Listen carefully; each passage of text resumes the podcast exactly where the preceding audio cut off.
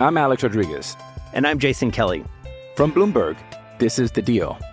Each week, you'll hear us in conversation with business icons. This show will explore deal making across sports, media, and entertainment. That is a harsh lesson in business. Sports is not And, uh, as simple you know, I- as bringing a bunch of big names together. I didn't want to do another stomp you out speech. It opened up so many more doors. The show is called The Deal. Listen to The Deal. Listen to The Deal on Spotify. The Athletic.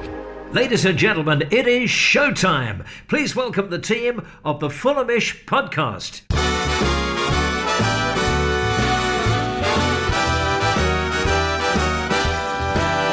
It's the Fulhamish podcast, your independent voice of Fulham FC. My name's Sammy James, and we are brought to you by The Athletic UK. And on this episode, we're going to look back at Fulham's nil-nil draw at Selhurst Park, as once again Fulham were the better team and looked rock solid at the back, but we were blunted by the Eagles. Oh, how we could have done with Pajtim Kasami belting one in at the Holmesdale end today. We're also going to be looking ahead to Thursday evening's game against Spurs at the Cottage, and I'm joined today by Joe Sansom, Hello, hello. Guy Barlow, Hey. and live from Dublin, making his debut, one of our newest writers on Fulhamish. It's Colm O'Donnell. Colm, how you doing? Hi, guys. How's it going? Uh, welcome to the podcast. Thanks very much. I'm looking forward to it. No, it's good. We always like to have a debutant on the podcast. All right, uh, Joe, you are in charge of the three-word reviews today. So, uh, what did you go for? Yeah, well, um, this is my first time ever doing this, so I thought when in doubt, go to the Bird app. I've gone on Twitter um, and found quite a few nice ones. So, first up, there was Alistair Nimmo with Boring Eagles Assemble, which I thought was quite good. Nice. Uh, Brian Lake, Midday Nap. Might have been better spent using that than than watching the game. Um, we got King Kebano with That Really Sell Hurts, which I thought was very good. Very good. Yeah, that's Uh, good. Lu- Luke Norman with Hughes jinxes again, which I thought was probably true. Um, Mark Hughes in the studio, obviously, today.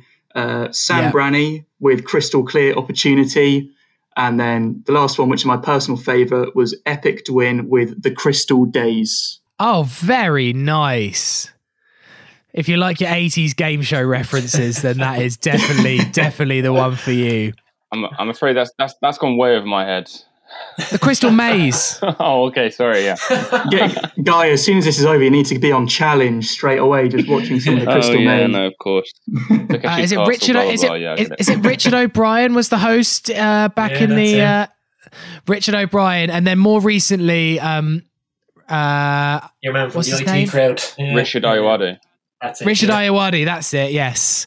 Um, I once um, went to the. I, I've done the Crystal Maze in London as well. The experience, which obviously you can't do at the moment, but um, it is very, very good. And the actual crystal where you collect the kind of raffle tickets at the end. Um, is exceptional. It's so lifelike. Honestly, I got so carried away when I went. Um, it is absolutely amazing. Snuck, snuck one into the pocket. Yeah. oh. I, I was so I was so blown away. It was so so good. Right. Um, I digress. Let's come on to the game then. And well, um, Guy, let's just talk firstly about that first half because I came on the podcast last week and said how boring the first half of Fulham Sheffield United was. I feel like the Fulham team heard the podcast and thought, ha, you think that was boring? I can show you boring. And my word, like it was embarrassing that first half. Like nothing happened. Like actually, there was barely a chance. And, and, like the BBC was just full on taking the piss at half time because they just couldn't believe what they'd had to endure for 45 minutes. They were being paid to be there and they didn't want to. yeah, the, BBC at half time, they they had a chat about Line of Duty, didn't they, or something? Like literally, there was nothing else to Oh. talk about. That Um, absolutely kills me when they just started talking about Line of Duty. Like they must have been wishing they had some adverts. um, yeah, I mean, Mark Hughes is hardly you know the life and soul of the party either, so I'm not sure he was going to you know really um, make things interesting inside the studio. Um, Yeah. but yeah, I mean, you're right. Uh, how much of that is down to us, and how much of that is down to Palace? The fact that it was boring. I'd say you I'm, I'm going to portion a lot of the blame on them. Um, you know, like they they're probably safe already, aren't they? They're going to pick up enough points in the next 13, 12 games to stay up. um, yeah. and they've got a few injuries. So I mean, like, I, I don't want to talk down Fulham, but they're you know Palace at home to a side in the bottom three, and they're playing that kind of football. You know, I, if I was a Palace fan, I'd be really quite angry. Actually, I know they've got injuries, but like to not even even attempt to take the game to us um, when we, you know, could have been open. The fact that we need to win the game, we could have opened ourselves up later on. I don't know. It's it's an interesting one from a Palace fan point of view, but from our point of view, we just look very blunt going forwards. Yeah, I mean, Joe, let's not be around the bush here. There's been times this season where I've been happy with taking a point. And, you know, most recently up at Burnley, I thought, okay, points better than none, didn't play that well. And, you know, sometimes you can't win every single game. But today does feel like a massive missed opportunity because Palace would be there until Friday and they still wouldn't have found the net. It was it, it, basically it was a gift of a game for Fulham. Palace without Wilfried Zaha can offer nothing, and I know they're solid at the back, but we we could be kicking ourselves come the end of the season that we didn't find a way to to take all three points today because Palace were toothless and as, as toothless as maybe West Brom were, apart from maybe more solid at the back. Yeah, for sure. I was about to say about the West Brom game that this feels quite similar to that in terms of two points dropped. I don't think that this is one where I'm happy to take the point like I was against West Ham, for example, or Burnley, the same as you. Um, Palace, to me, didn't even try to win the game. Um, they had a few minutes of pressure in each half and nothing came of it. I was never concerned that we were going to concede. And um, obviously part of that is down to how solid we are at the moment. Obviously, we've got to give some credit to ourselves, but um, Eze didn't trouble us, had to get hooked off by Roy, um, probably the most creative player. Ayew and Benteke were completely pocketed by our defence, and they didn't have an effort on target all game. I mean, the closest they came to scoring was Andersen's um, sort of knockback to Areola. Um, so it does feel like it does feel like two points dropped to me, and I think that sadly, this could be one of the games we look back on if we don't stay up. Um, what I would say though is Palace. This is sort of what they do. We all watched their smash and grab win over Brighton earlier in the week. They don't create many chances. They do just manage to squeeze points out of games where they may not deserve them on the balance of play, but they are defensively solid um, at home in particular, maybe other than that Liverpool game, if anyone comments that, when they lost 7 0. Um, but yeah, I mean, the first half was a bit of a write off, and then the second half, we created so many chances. I really thought a goal was coming, and I'm just gutted that we we didn't get the ball over the line. Yeah, um, Colm. Uh, Scott made two changes for this game. He brought in Kenny Tete and Bobby Decordova-Reid for for Robinson uh, uh and Cavaleiro. I think about it now, and I'm not 100% sure they were the right changes. I feel like you know, he obviously brought Robinson on at, at half time to, to change things up because he felt like we needed more going forwards. And I hate to say it, but I think Cavs maybe kind of deserves the start now. He, has been bright ever since uh, the Burnley game, really. On the wing, he just looks really, really good. And look, I really love Be- Bobby Decordova-Reid, but I think Cavs playing him out the team now. I'm on the fence about, about Cav a little bit. He's I think there's that certain kind of aspect where coming off the bench and having an and, he, and he's having an impact off the bench when he has started. I don't know. Maybe I'm giving him a bit of a raw deal. When he started, he is they've he, he's been up front a lot of the time as as as. Are we confusing him for when he played up front? You know, he was poor at centre forward. Don't get me wrong. That, that's what I'm saying as well. Yeah, that maybe that is is clouding my judgment a little bit because he was getting such an awful time and and we were giving him so much stick at that point. But um, yeah, I think I don't know. Bobby was looking brilliant, you know, a couple of months back, and he was our top scorer. Still is our top scorer, and yeah, he's he's having less and less of an of an impact on games. He's he's getting less and less chances. So on on the other side, the uh, the Robinson. I I love Robinson. I love Robinson's uh, is kind of his get up and go. He just, you know, he's constantly, he puts so much effort. When he's going forward, you know he's going forward. He's putting so much effort in it and he's trying as hard as to get the overlap, to get to the byline and get the ball in. And I, that, that's, that's what I love to see. Ola, I, I, suppose he's done a stellar job as well. He's been in a different position nearly every every week, so I can't begrudge him a starting place either. You know, so it is kind of a bit of a catch twenty two. Um, but I think I I would prefer probably Ola and and Robinson maybe starting and and Kenny. I don't know. Yeah, I like Kenny as well. It's it's a hard one, you know. It's um, mm. but if I was if I was picking the team, I think I would have went. I, would be going Robinson and and and Ola at the moment. Cav, yeah, I think I think you're right. I think he probably does deserve a start now. Um, in the next game, look, he had a, he had a great game the last time. Uh, the, the last game against Spurs. Don't forget, he got the he got the goal for us. So maybe there's something in that for Thursday night as well. That maybe this might be the time to put him in and put him on the wing and see see can he deliver consistently for for 90 minutes rather than the impact off the bench. Guy, I feel like if there's one victim of the change of five at the back to four at the back, and, and don't get me wrong, the change has been good, we might see it reintroduced for the next three games Spurs, Liverpool, especially Man City, has been Bobby Decordova-Reid, hasn't it? Because he thrived in that kind of hybrid position that he was asked to play. And I feel like since the move back to four at the back, we haven't quite seen the same Bobby Decordova-Reid. Yeah, I think I would agree with that. Um, and I would add to it, however, that like his kind of falling off is actually seen a resurgence or maybe realizing the potential of uh, Loftus Cheek. I think in this four at the back, he's. I, I, it could be anecdotal, you know, it could be coincidental, but I feel like since we've made that switch, he's come on leaps and bounds, and Bobby's kind of dropped off. And I mean, you know, it is a team sport, it's a squad game. So uh, uh, over the course of the season, you're bound to have players who have these certain dips. Um, yeah, Bobby just didn't seem on it today, did he? It kind of just seemed to bounce off him quite a lot. Whereas Loftus Cheek, I thought, was one of the standout players for us. Um, yeah. So you know, as soon as one player's form drops, another player's form might, um, you know, improve, and we've seen that. And unfortunately, so far, Loftus Cheek hasn't had the goals to back up his performances like Bobby did at the start and the middle of the season.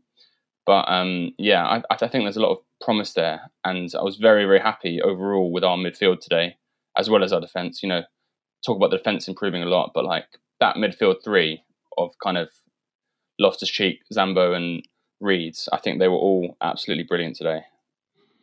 I mean, Joe, I feel like the Loftus Cheek debate is never ending, and there is so much of it on Twitter.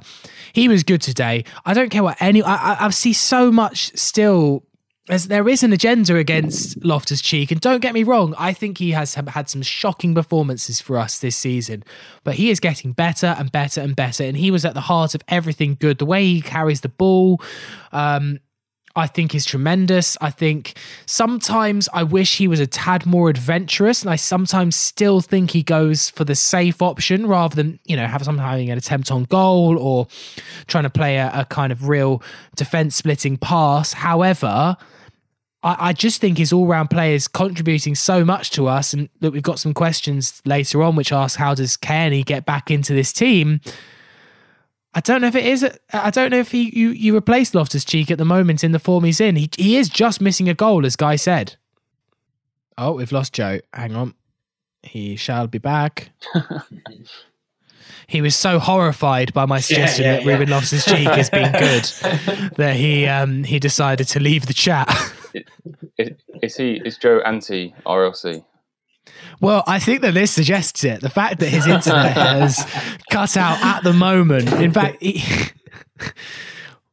hi, sorry, my internet completely went there. That's all right. We know that you've got an agenda against Loftus Cheek, and you just didn't want to answer the question. But I knew that it was um, going to look like that.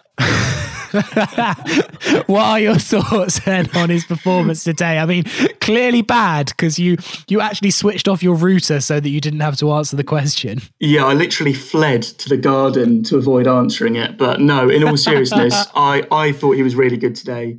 Uh, centrally, I really like him. And to be honest, I'd actually say centrally, I can't think of a bad game he's had for us. Um, I think it's when he's been out wide that he's been quite anonymous. Um, and so I, I, think that in this system, um, I've seen a lot of comparisons with with Cairney, and I think that this is the sort of role that um, he needs to be playing. He's sort of the the link between the quite solid midfield pivot of Reed and Anguissa, um, who are great again today, as Guy said, and the attack. And that's what we've been missing is someone in between those lines. And I feel lately he's really stepped up. Yeah, he has completely. I, I mean, you speak of uh, Anguissa and Colm. I, I saw today maybe the first kind of shades of criticism of Anguissa.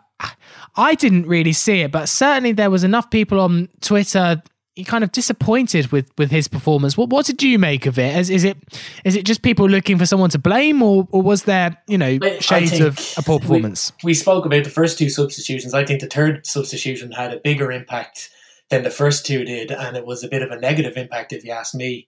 Um, and it and and taking Anguissa off and and I, I liked the I, I liked the uh, the the the kind of you know Parker's idea of going for it and let's get another striker on the pitch and let's go for the win. But really, um, Crystal Palace probably had their had their best, but not that they had a purple patch today. I think they had zero attempts, but they they were they got a little bit more dominant when Anguissa went off the pitch, um, and Reed was left trying to cover probably too much space, you know, and we all know how great how great Reed is. Um, and it's brilliant then when he has someone sitting in there beside him like Lemina or or Anguissa. But I really thought he made a big di- uh, a, a, made a big difference when he went off the pitch. I like Anguissa, I have to say, I really do, and he did have a tough time of it there. I think when he when he came back after after his his COVID um, his COVID spell out. I thought he was having a, a, a, bit of a. I wouldn't I wouldn't be overly critical of him, but he was having a tough time of it. But I think he's he's been starting to, to try and uh, to to find a bit of form back now again. And um, you know he's taking players on, and he's isn't he? I think he's top of the Premier League stats for taking players on, or, or, or there's some crazy stat like that that I read during the week. Well, yeah, it's him. It's him and Adama Traore who are level for, for dribbles, I believe, yeah. in, in yeah. the in the whole Premier League. Which, considering he hasn't played, you know, every single game, is is is extraordinary statistics. But he just wasn't quite. He just wasn't quite there today, though, was it? It wasn't his best performance. Yeah, like he he didn't he didn't stand out. You know, he wasn't something someone that you would be talking about as as one of our best performers. But I think the impact that he actually has on the game was seen when he left the pitch and where Crystal Palace did start to, like, I wouldn't say they got on top, but they were certainly um, they certainly looked a little bit more dangerous when Anguissa was gone off. And maybe that's not just because Anguissa went off. That's obviously there's a change of system there, and and and Harrison is left there by himself.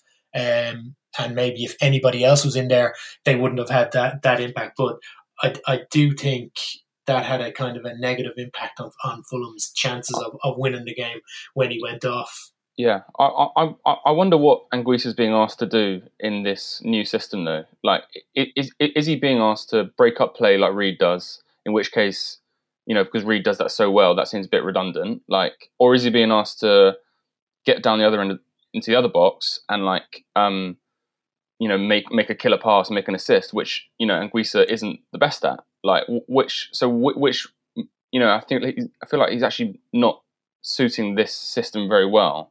Um, I, you know, I, I don't really know uh, what what you would do with him because he's clearly got so much talent, but I just feel I didn't really understand what his role was on the pitch today. Is it is it literally just being number eight box to box? Because you know it, it needs to be more defined than that. I think. I, I think it is sometimes the case that you let Anguissa Anguissa. Like you, you let him flick yeah. the ball over players' heads. You let him kind of languish around the pitch because his talent sometimes speaks for himself. But I also think that if you watch some videos and stuff and you realize that he's going to flick it over your head, you know, nine times out of 10, and that he is quite lackadaisical in his approach with the football sometimes, I think probably a few videos might show you actually there's opportunities to win the ball off this lad. And and sometimes I think he can be guilty of overplaying, sadly. And and I think that's what makes him great, but also is his kind of fatal flaw at the at the same time. Let's come on to the second half performance. And Joe, I mean, Fulham was so much better after the break, and and I think that's deliberate. I think that Scott Parker doesn't mind if Fulham are quite tepid in the first half as long as we go in at half time and he, he knows that our better fitness and style will eventually break down teams and create chances. And and to an extent it worked for Parker today. And we joked before the podcast that Fulham's approach now we watch the same game every single week. It's that we're amazingly solid at the back we don't create a lot going forward it'll either end nil nil or Fulham will somehow nick a goal. Sadly, today we didn't nick a goal against Sheffield United. We did, and and, and we had some great chances to get that goal, but unfortunately, Maja's two shots either were saved by Guaita went the wrong side of the post. It, it is really fine margins this this style of football that we're adopting, and I prefer it to I don't know, losing 3 0 every week, but also it's quite a frustrating style of football to watch because it's just the same every week. We just don't know if we're going to get a goal or not. Yeah, for sure. I mean, it almost feels like the game plan is to just stay in the game um, at the halfway stage, which I think would be fine um, for these next few. For example, when we're playing Spurs, Liverpool, City, but in games like the last two, Sheffield United and Palace, even Burnley before that, I, I, want us to be on the front foot from a little bit earlier because the way we played in the second half, we were a yard quicker. Um, we were just first to everything. You could tell that there was intent there to just attack and attack and attack, and we did that. And I feel like if we played like that for the whole game, we would have we would have scored. And you know, it sort of fizzled out with about ten minutes left. Obviously, Anguissa went off, and then Palace brought on, um, I think it was McArthur, and they sort of yeah. started to win the midfield battle. But until then, I mean, we were all over them, and Palace had to settle for a point. Um, it, it's a weird one because I was quite calm at half time. Um, I was frustrated, but I was calm because I knew that in the second half we would perform. Because I can't think of a second half for quite a few months now where we've been worse than the first. We've like, for mm-hmm. example, the West Ham game, I feel was very similar to this. In the in the first half, we had the better of it, only just. Second half created so many chances and just couldn't find the goal. And they both ended nil nil. And then on another day, we could have won both. So I would like to see a bit more intent in the first half. Maybe I'll be a bit more lenient on, the, on that in the next few games, purely because we're going up against slightly tougher opposition than Crystal Palace. But um, in some of the more winnable fixtures, for example, we've still got to play Burnley at home, Newcastle at home, um, teams like Southampton away, Wolves and Leeds at home. Games like that, I would like to see us take the games to the opposition from minute one because we've shown that when we're on it, we can beat anyone. Um, and if we play like we did in the second half today, almost the way that we played against Everton for the whole game, we, we've shown that it will reap the rewards. Yeah, I mean, Guy, every game is the same, though, isn't it? Like Everton was the same game as today, but we just managed to score two goals in the second half. Burnley was the same game. Unfortunately, we, we made a mistake and, con- and, and conceded one. Sheffield United was was just as tepid.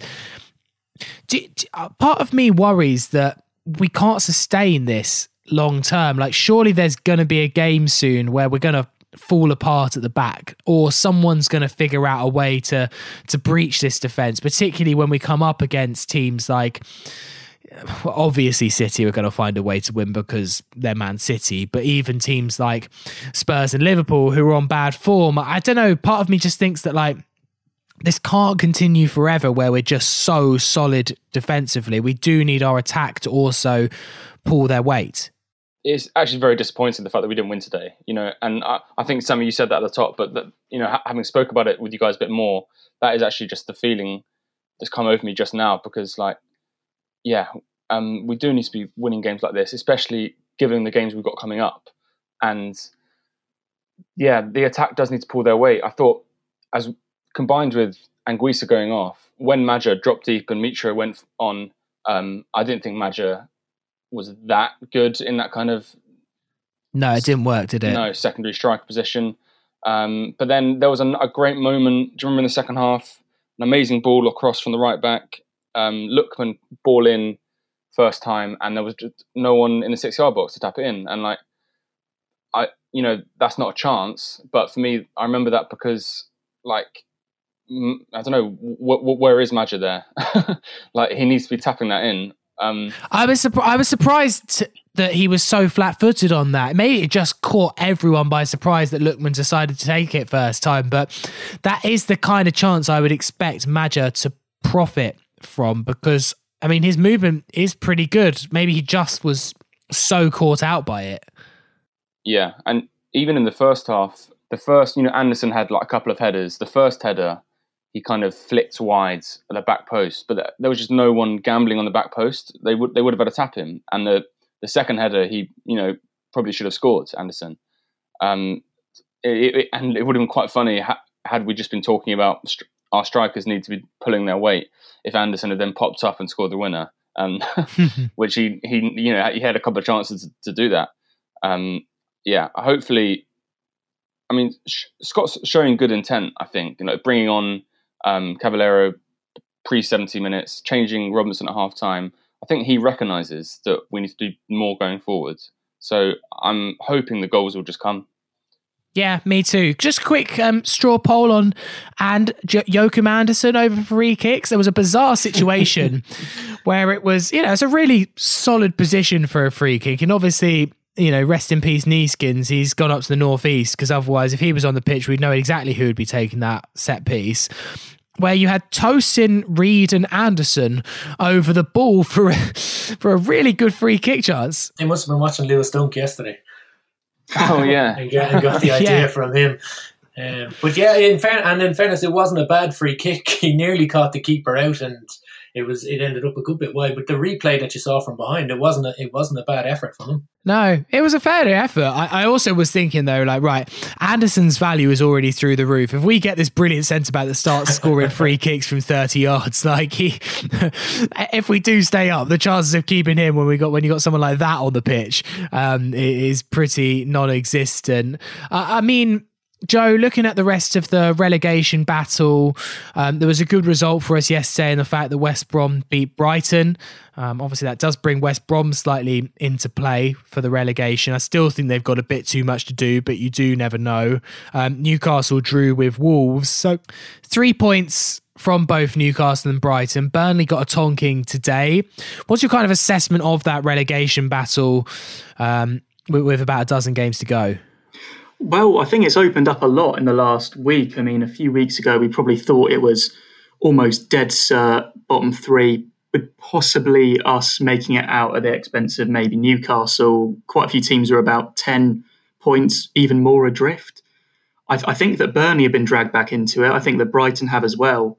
Um, and West Brom, obviously, not completely out of it, but you've got to remember they would need to um, there would need to be a six point swing for them to even overtake us, let alone get out of the relegation zone. I think they might have left it a little bit too late, even though they look a lot better. Um, so ours and Burnley's fixtures look very tough over the next three to four game weeks. I mean, um, I know that we've got this horrible three game run. Uh, Burnley have got similar. So I think the aim's got to be really stay in touch. I mean, we're still three points adrift, but we're now three points adrift of two teams rather than one, which is obviously great. Um, try and stay in touch over this tough run, and then when Newcastle have to play these teams later in the season, because we've all got to play them twice, hopefully that can be where we strike and overtake them. Because um, Newcastle looked okay yesterday in that game against Wolves, um, and I was quite worried they were going to get the three points. So all in all, I think results have ended up going our way this weekend, other than us getting the three points. And um, it should be an interesting battle to the end of the season. I still really think we can do it. Um, and what I like to see is that I know it's just Instagram posts and also body language and stuff like that. It seems like the players really believe that as well, um, which is wasn't the case two years ago. No, absolutely not. I mean, we're only one win off getting our points total for 18 19. So wow. you can clearly tell that there's such massive improvement from two years ago. And as you say, Joe, I also have that real positivity. However, I think maybe games like today rein us back in. I think I was sitting here thinking, well, I don't know why we can't go to Man City and win. And, you know, I think maybe games like today just make me realize, okay, we might get out of this, but it's going to be difficult. And I, and I don't think it's going to be settled much before the end of the season, uh, if it is. Okay, that's the Palace dissection out the way. After the break, we're going to take a load of your questions. I'm Alex Rodriguez. And I'm Jason Kelly. From Bloomberg. This is The Deal. Each week, you'll hear us in conversation with business icons. This show will explore deal making across sports, media, and entertainment. That is a harsh lesson in business. Sports is not And, as um, simple you know, I- as bringing a bunch of big names together. I didn't want to do another stomp you out speech. It opened up so many more doors. The show is called The Deal. Listen to The Deal. Listen to The Deal on Spotify.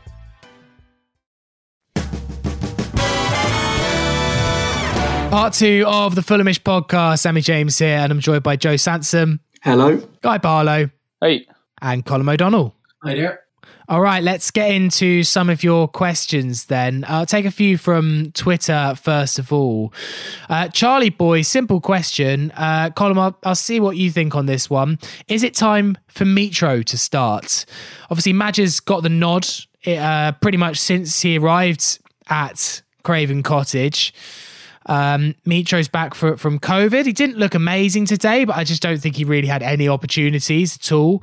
Uh, is it time for Mitro to start the, these games against Spurs, Liverpool, and City?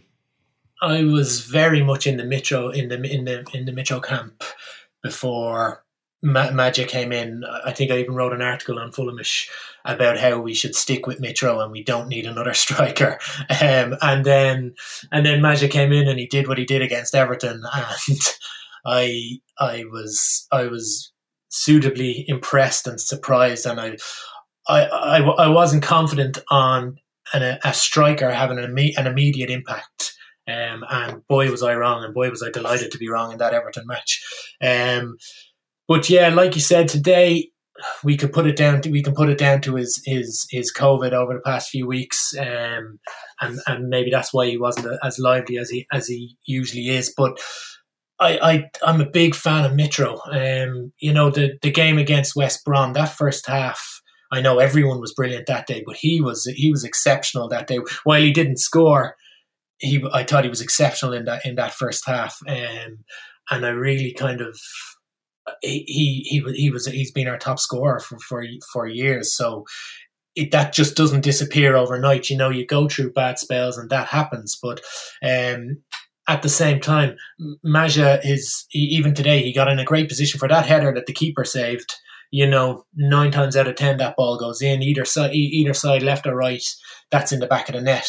You know, and he got himself into that position.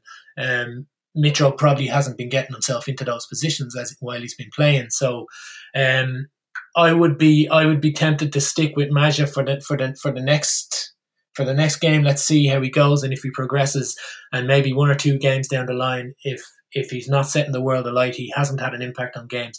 Then it's time for Mitro, but I wouldn't be rushing. We we we saw the impact that that COVID. Well, sorry, that we're we're speculating that COVID had on on on Anguissa Yeah. it could it could be a similar a similar case with with Mitrovic. So maybe we we give him. I wouldn't be starting him on Thursday anyway against Spurs. I don't think I'd be sticking. I'd be sticking with Maja.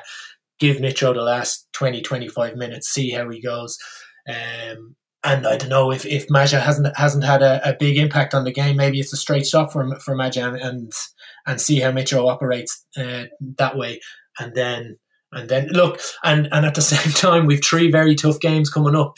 Um, I was I was dreading this double header um, with Liverpool and Man City, and then all of a sudden the Spurs game got thrown in, and it got turned into a, a, a, a horrendous triple header. And I, I was I was hoping we might get something out of Spurs, and Spurs were were off form a little bit, and then they go and they bang four past Burnley today, and Gareth Bale looks like the Gareth Bale of of, of six years ago now, six, seven years ago, now only in one game and maybe in Europa League games. But now I'm if if we get anything from from, Yeah. from Spurs, I'd be really happy a point. I, I, I usually get frustrated and that's been my overwhelming feeling after the last after the, the few draws that we've had. But if we get a draw out of out of Spurs on Thursday, I'll be really happy with that.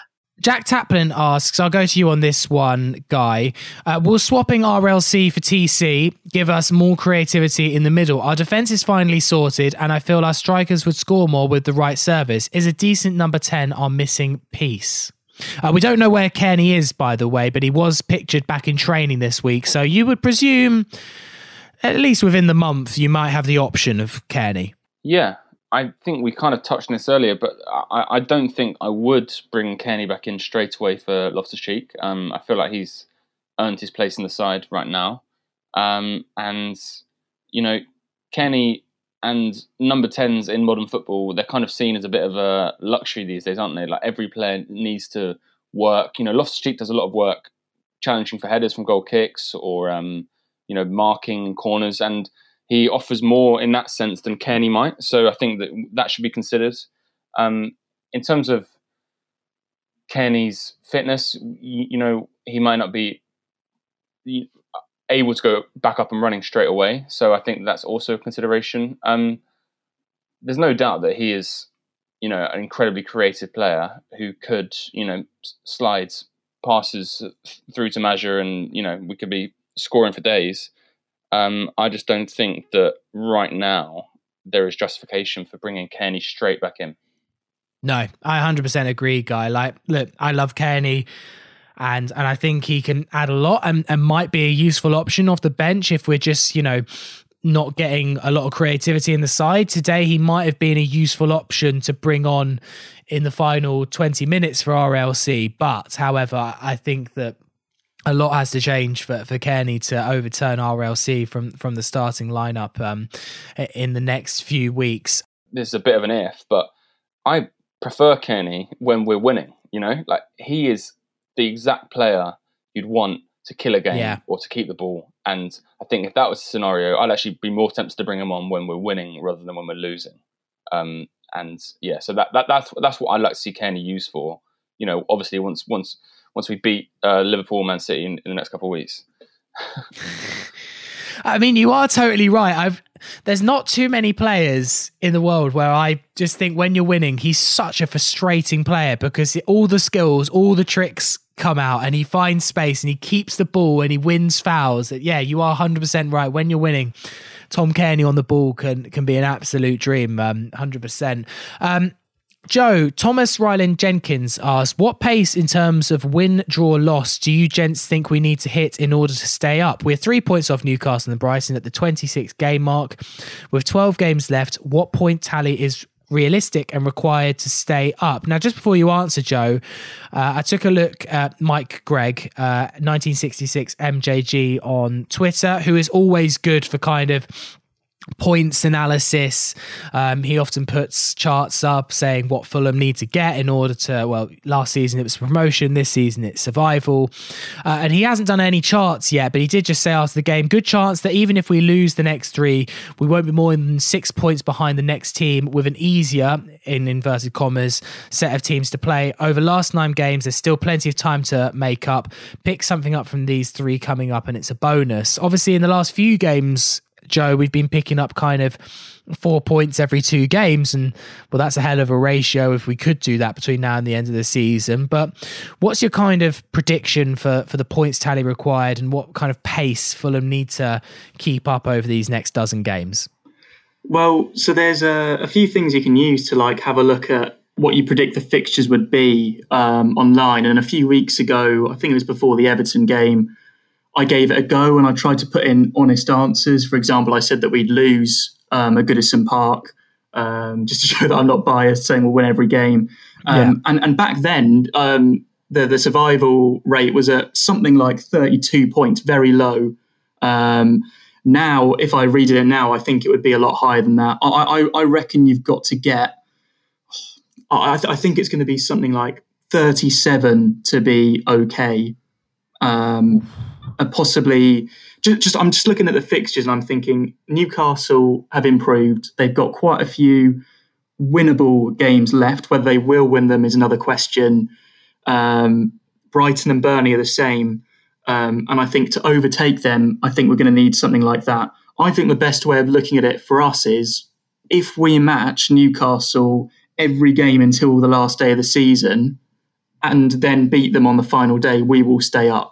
Um, yeah. Unless there's a huge goal difference swing. So that's the way I'm trying to look at it.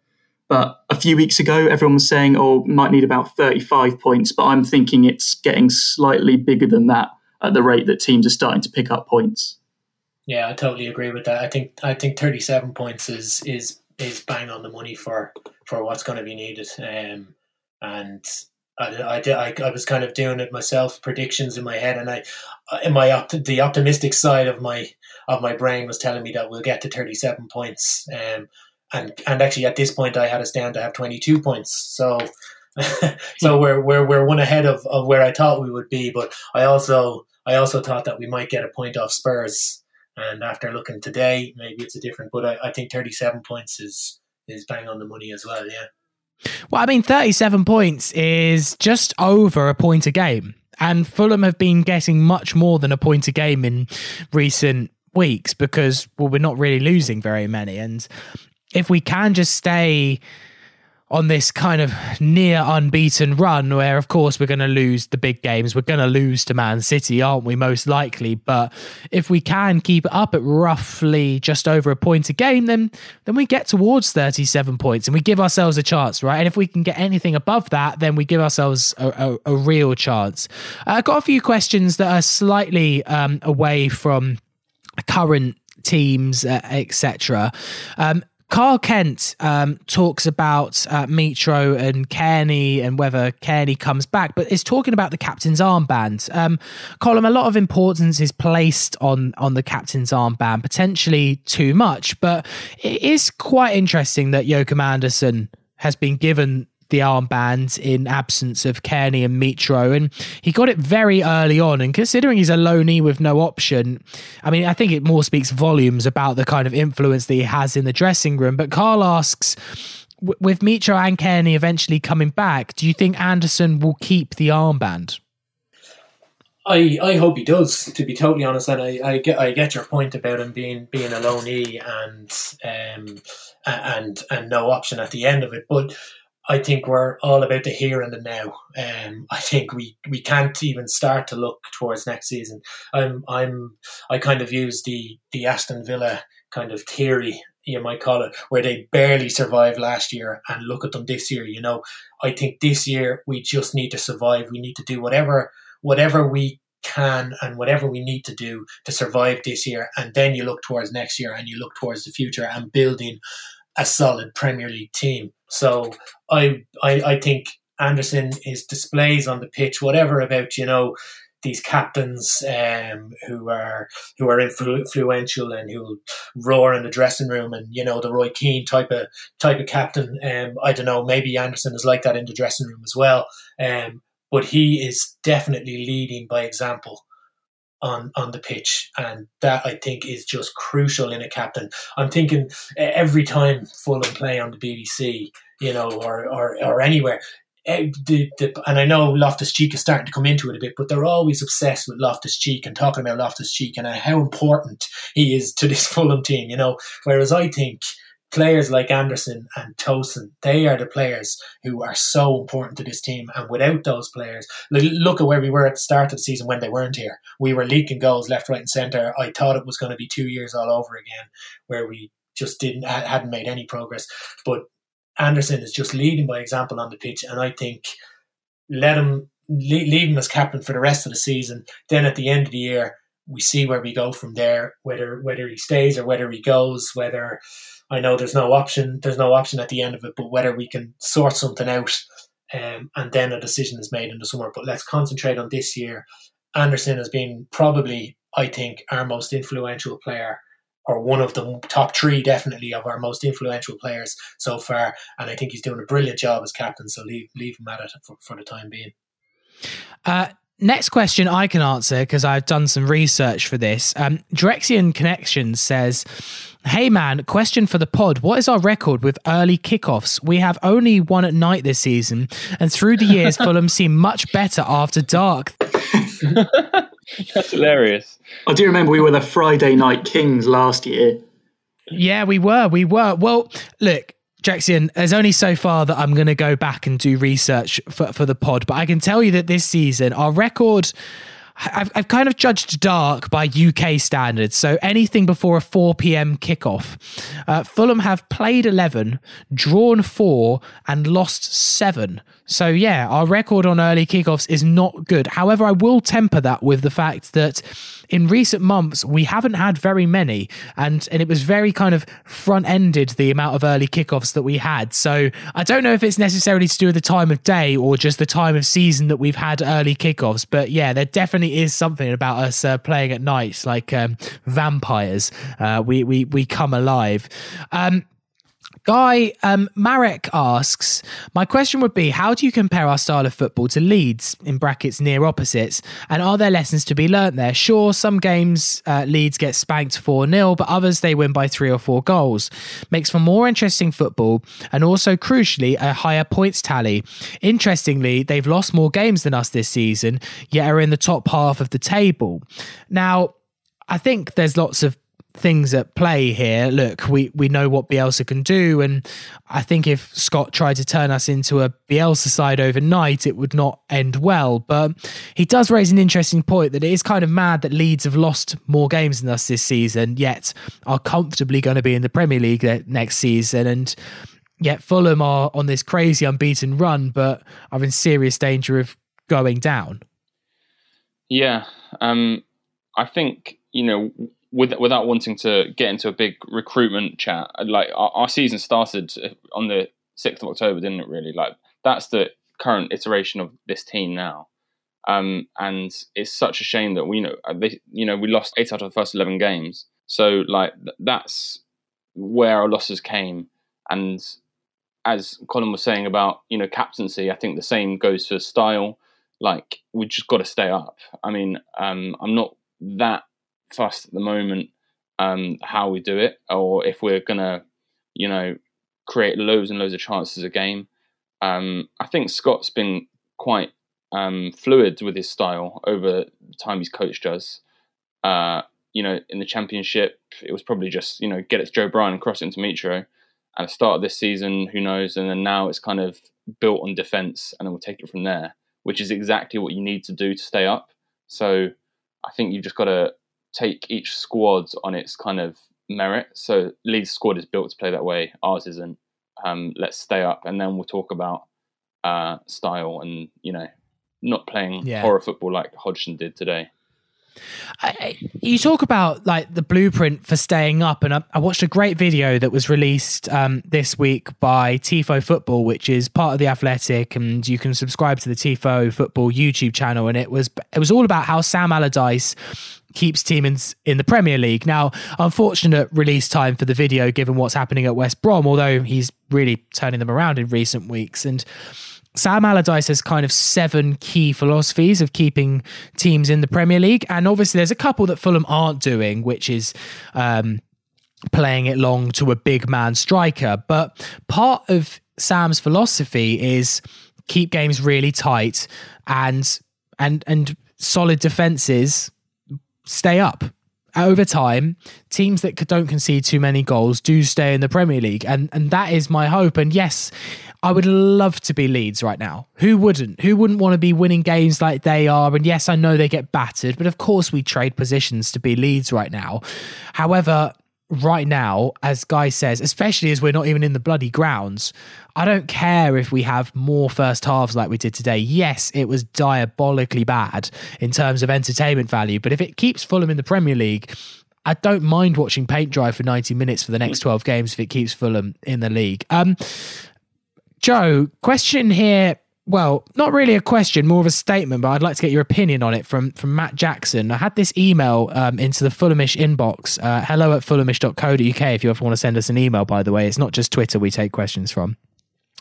The title of this email Worst Fulham team I've seen in 25 years. uh, Matt says, I can't believe Scott Parker thinks this negative, languid style of football will get us out of trouble. I'd rather we went down with a fight. And as for the finishing of this hold the ball type of football is quite frankly abysmal. Matt, Fulham fan for 45 years. Um, Joe, your thoughts on, on Matt's thoughts? And I mean, it was dreadful today, but was it that bad? Uh, no, I don't think so at all. And I'd love to know what Matt was doing in the years between about 2013 and 2016, because I thought that was quite a bit worse than this. Um, I mean, I I've seen quite a few things on Twitter recently about um, people that I think it was around the time of the Leicester game when we lost, and it was one of the poorer performances. And people were questioning, oh, we've got a team full of loanies and people like Anguissa who won't be here when we go down. They don't care. And sort of Matt sort of hinted at there saying about the fight. I, I, I see players that are really fighting for the club and are really trying to win every game. I think the style at times is not the best on the eye. Um, I don't think that in terms of like being long ball football or anything. Sometimes it's a bit dull when it's just sort of keep ball. But we're in games. We're in every single game we play. We have been since we changed the formation, and we changed it again, and it's worked even better. Um, and to be honest, if we started playing, like for example, really, really expansive football, going gung ho every single team, we would concede more goals, and we've seen that the attack's not quite good enough. So we would therefore lose more games. And so, to be honest, I understand what he's saying in terms of at times it's not the best on the eye, but I disagree that it's bad football. I, think that it's effective football, and I think that if we keep playing like this, we've got a very good chance of staying up. And obviously, if we can stay up, um, then we can progress. Hopefully, we can do something like Villa did in terms of um, attracting some better players, maybe playing a slightly more attractive style and ultimately finishing higher up in the table. But for the time being, I think Park is doing everything he can with the resources he's got and then some. I totally agree. And look, everyone's entitled to their opinion. And Matt, fair enough. Like at times, I think it was maybe the worst game I've seen for 25 years. Like in terms of the first half, I can't remember many more, but I, I, don't know if I can agree. But I appreciate your take and um, do please keep emailing in. I'd uh, I'd love to hear from you just over the years. Maybe maybe it'll just be like worst Fulham team I've seen in 25 years in one week. I just like a weekly update until which point you don't think it's the worst Fulham team. All right, we're going to take uh, another break uh, and then afterwards we're going to look ahead to Thursday's game against Spurs. It's like we're back in the Europa League. Part three of the Fulhamish podcast. Sammy here with Colm, Guy, and Joe. Let's look ahead then to Spurs on Thursday. And this one's been quite hastily rearranged, not as hastily as the other Spurs game this season, but Spurs were due to play in the League Cup final, I think the 24th of April, and therefore our game's being moved forward because that was the date of our league game. There are lots of other rearranged um, league games this midweek because of any team that was playing in the FA Cup quarter final. Their games have been rearranged to, to this game week. So um, it is a bit of a rearranged one. And, and Colm, Spurs have had a strange season. At one point, I genuinely thought they were going to win the league when they beat Man City earlier in the season 2 0 in November. I genuinely thought that this was the year and Jose was going to, of course, win the league when there was no fans and it was a, a strange season. But They've massively fallen off. Um, they find themselves kind of outside the even Europa League places at the moment, but did get a 4 0 win against Burnley and do seem to have maybe turned a corner after a particularly difficult patch in February. Yeah, um, I I actually asked friends in a in, in a WhatsApp group when Spurs were flying, and I, I actually said um, is, is Jose Mourinho good again? Was the question I asked them, and literally from that day that I asked that question, Spurs just went downhill. So, um, but look, yeah, like you said, I, I I wasn't I wasn't fearing the Spurs game. I wasn't I wasn't I wasn't going out there thinking this is a guaranteed three points against Spurs, but I, I wasn't dreading it like I and and I'm kind of I have to say I'm I'm kind of feeling the same about the Liverpool game as well. I, I, wasn't. It's the Man City game. I think we just have no hope in, and it's it, the other two games I was hoping to get something from.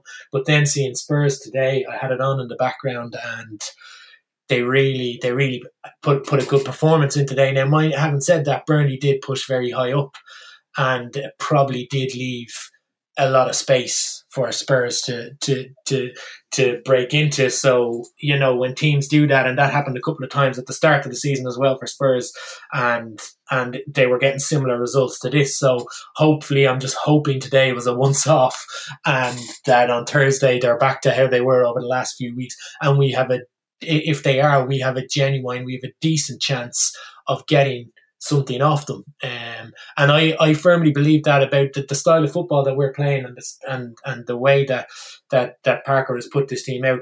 I really do think that we have a chance of getting something out of any match, any any from any team in this league. Maybe bar Man City because they're just so awesome and they've twenty games won in a row. Um, but I think any other team, and I include the likes of Liverpool and Man United in that. I think Fulham always have a chance of getting a draw at least and then maybe nicking a goal, you know, and, and stealing a win. Um, you know, Everton were right up there when we beat them when we beat them 2 0, you know. Um, so I really I uh, it all depends on what Spurs turns up on Thursday. If it's the usual Spurs that we've been used to over the last two months, three months, definitely we have a brilliant chance. If it's the Spurs that turned up today and the Gareth Bale that turned up today, yeah, I think we could be in for a, a tough, a tough game. Yeah, guy. I mean, the return of Gareth Bale to form is definitely the the interesting thing for Tottenham. It does seem to have turned them around. He's been such a bit part player, and then all of a sudden, it's almost like Jose found him at the back of the change room and went, "Oh, we signed Bale. Oh, Oh, you're quite good at football, aren't you? I remember you from a few years ago. Yeah, yeah, yeah. Go on then, have a go. And actually, yeah, unsurprisingly, Bale remembers how to play football well. Quite funny, yeah, that he's coming to form, you know, the week before that we're due to play them. Um, I still think that I know they got a clean sheet today, and they may have got a clean sheet against some Austrian farmers on Thursday, or whatever. But like, they, they, they, they, can't defend at Spurs. I, I, feel like that they, you know, they've got Eric Dier and Sanchez and Alvaro. I, I, they're all bang average centre halves. I think. I, I and I know we're not exactly lethal going forward, but I still don't think you know. Um, I, I am who actually, who would you prefer? Who would you prefer? Would you prefer our centre back pairing or Tottenham's? Uh, yeah, no, ours. I'm going to say ours, based on form. Um, I mean, I'm not the. I, I, I know this may be slightly against the grain, but I'm not actually a big fan of Tosin personally. But um, I, I think he's playing well this season. Um, but yeah, at the moment, I have arts definitely. Um, wow. Yeah, Spurs can be got at. Like it's as simple as that, really. Yeah, they've got good going forwards, but you know they're a Mourinho team who Mourinho loves defending, and this Mourinho team can't defend. So I think we've we've got all the all, all the chance in the world to go and get a result. I think what worries me slightly about Spurs, and Joe, I don't know if you think the same. If you look at their recent form, and look, they've been poor since the end of January, right? In fact, maybe since the turn of the year. Uh, and we got a good point against them. And you could say, yeah, they've had a lot of defeats lately, but those defeats have been Liverpool. Brighton was probably the the weakest defeat, but we know that Brighton can be good on their day if they can actually find the net and, and score penalties. Um, they lost to Chelsea, a resurgent Chelsea. They lost to Everton in a ding dong of an FA Cup game that could have gone either way. And yeah, they got humped by Man City and lost to a very, very good West Ham team. They haven't exactly been losing like terrible games lately. And I just don't think that we can read too much in, into Spurs' form. They are beating teams that they should be expecting to beat. And, and look, Fulham are one of those teams. Um, but they are obviously not winning those kind of top six battles that they'd hope to be winning. I just. I, am worried about overconfidence going into this game because we do have to remember the, the quality that, that Spurs have. Yeah, look, this is going to be a really tough game, and probably out of those matches that they've lost that you've just listed, the most suspect one from a Spurs point of view would have been the Brighton game. You've got to remember they didn't have Harry Kane for that game. Um, they look like they're coming into this game pretty much fully fit. Um, obviously, not sure if Bale can play again. I think he got hooked at about 70 minutes today, so maybe the thinking behind that was that he could start against us again. Um, I'm nervous for this game, but the motivation for the team should be that anything we gain from this, um, is more ground gained on Newcastle. They don't play midweek, so we'll have played a game extra. We win this, we're out the bottom three. Um, we get a point, the gap's closed. Um, and Newcastle's game that so basically this this fixture should be played um, when the League Cup final is being played um, in April. Yeah. Uh, Newcastle's fixture that weekend, which is their game in hand technically, is Liverpool away um, which I would argue is probably the slightly tougher of these two games at the moment. Um, yeah. So th- that's the way I'm trying to look at it. We, we, we, we played them just over a month and a half ago, maybe, as you said. We played very well that day, and it was just one moment of brilliance from Reguilon and Kane that unlocked us. Um, the problem we've got is that with those players in your team, there's always the chance that could happen, no matter how poorly they're playing. So I think that we're going to need to score on Thursday evening, and that's my main worry. Um, I'm, I'm, far more nervous about having to score than we are having to keep them out um, in a weird way. I wouldn't be expecting to say that about a Fulham team going up against Harry Kane and Son and Bale. Um, but I, I, I, think we can get something. I'm not going into this game confident purely because of what I saw from Tottenham today, playing against a team that is obviously um, Burnley and a, a similar level to us, even though I think that we are better than Burnley. At the end of the day, obviously the table doesn't lie, sadly. Um, so I'm nervous about this game, but I think we can pick up something. And the way I'm trying to think of it is anything we pick up here is ground gained because I don't expect Newcastle to go to Anfield and get a result. So I won't be thinking of it as, oh, we've played an extra game than them, if that makes sense. Yeah, that is very, very true. Um, I hadn't really had the foresight to look up who Newcastle are playing that day. So 100% um, think that this is definitely one that Fulham can see as a bit of a bonus, right? And and whilst you don't want to throw games away, I think that was a mistake that we made two years ago of having just games where it's a free hit. I think that we can go to Spurs and cause some problems. I think we just have to be realistic, really. And if the kind of unbeaten run does come to an end, then that will be a shame. But when you face these bit, top sides, as you say, with Kane, Son, Bale, um, and Ndombele, who can score a goal out of nowhere there is a chance that Fulham will lose. But fingers crossed we can do something special. The game is at 6 p.m. on Thursday. As I said, very Europa League vibes. Um, BT Sport, the game is on. So uh, if you're in the UK, the game is on BT Sport. And whatever the coverage is on BT Sport, it won't be Mark Chapman um, delving to the depths of having to discuss line of duty in order to fill 15 minutes today for the halftime break. I really felt for him, right? That that is when you earn your money as a broadcaster when you're faced with 15 minutes with Alex Scott and Mark Hughes in a room trying to discuss the worst half of football that I have ever seen. So fair play to, to Mark Chapman. You earned your 200 grand or whatever you earn a year, right? Um, let's uh, leave it there then for the podcast today. All we need to do is name it. So, Joe, uh, you're in charge of the three word reviews today, which means you are in charge of naming the podcast. What would you like to go for? I'm a massive game show fan. I'm going to have to go for the Crystal Days. Amazing. Maybe um, rather than the um, Fulhamish theme tune for for leading us out, maybe I should put the Crystal Maze theme tune to uh, to exit the podcast today. Does that sound good? I think that sounds good to me. I'm going to go and watch it on Challenge right now. All right. Well, thank you very much for listening today. Uh, the podcast will return on Friday, a little bit later than usual. Uh, myself, Jack, and Peter, of course, because the game is on the Thursday, so we'll push back our podcast and we'll be looking back at that Spurs game and looking ahead to our trip to Anfield. So, uh, all that remains for me to do is thank my guest, Joe Sansom. Thank you very much, and a great podcast name. Great. Thanks, Sammy. Uh, Guy Barlow, thank you very much. Cheers, Sammy. Uh, and Colm, a wonderful debut all the way from Ireland. Uh, we'll definitely have to get you on again. Thanks, Sammy. See you again. It's nice. Um, obviously, we've had Jack on the podcast for years and years to have a real Irishman on, on today's podcast. Not the fraud Irishman that's uh, been on this podcast for, for such a long time. So well done, Colm. All right, have a good week and fingers crossed we can do the business on Thursday. Come on, you whites.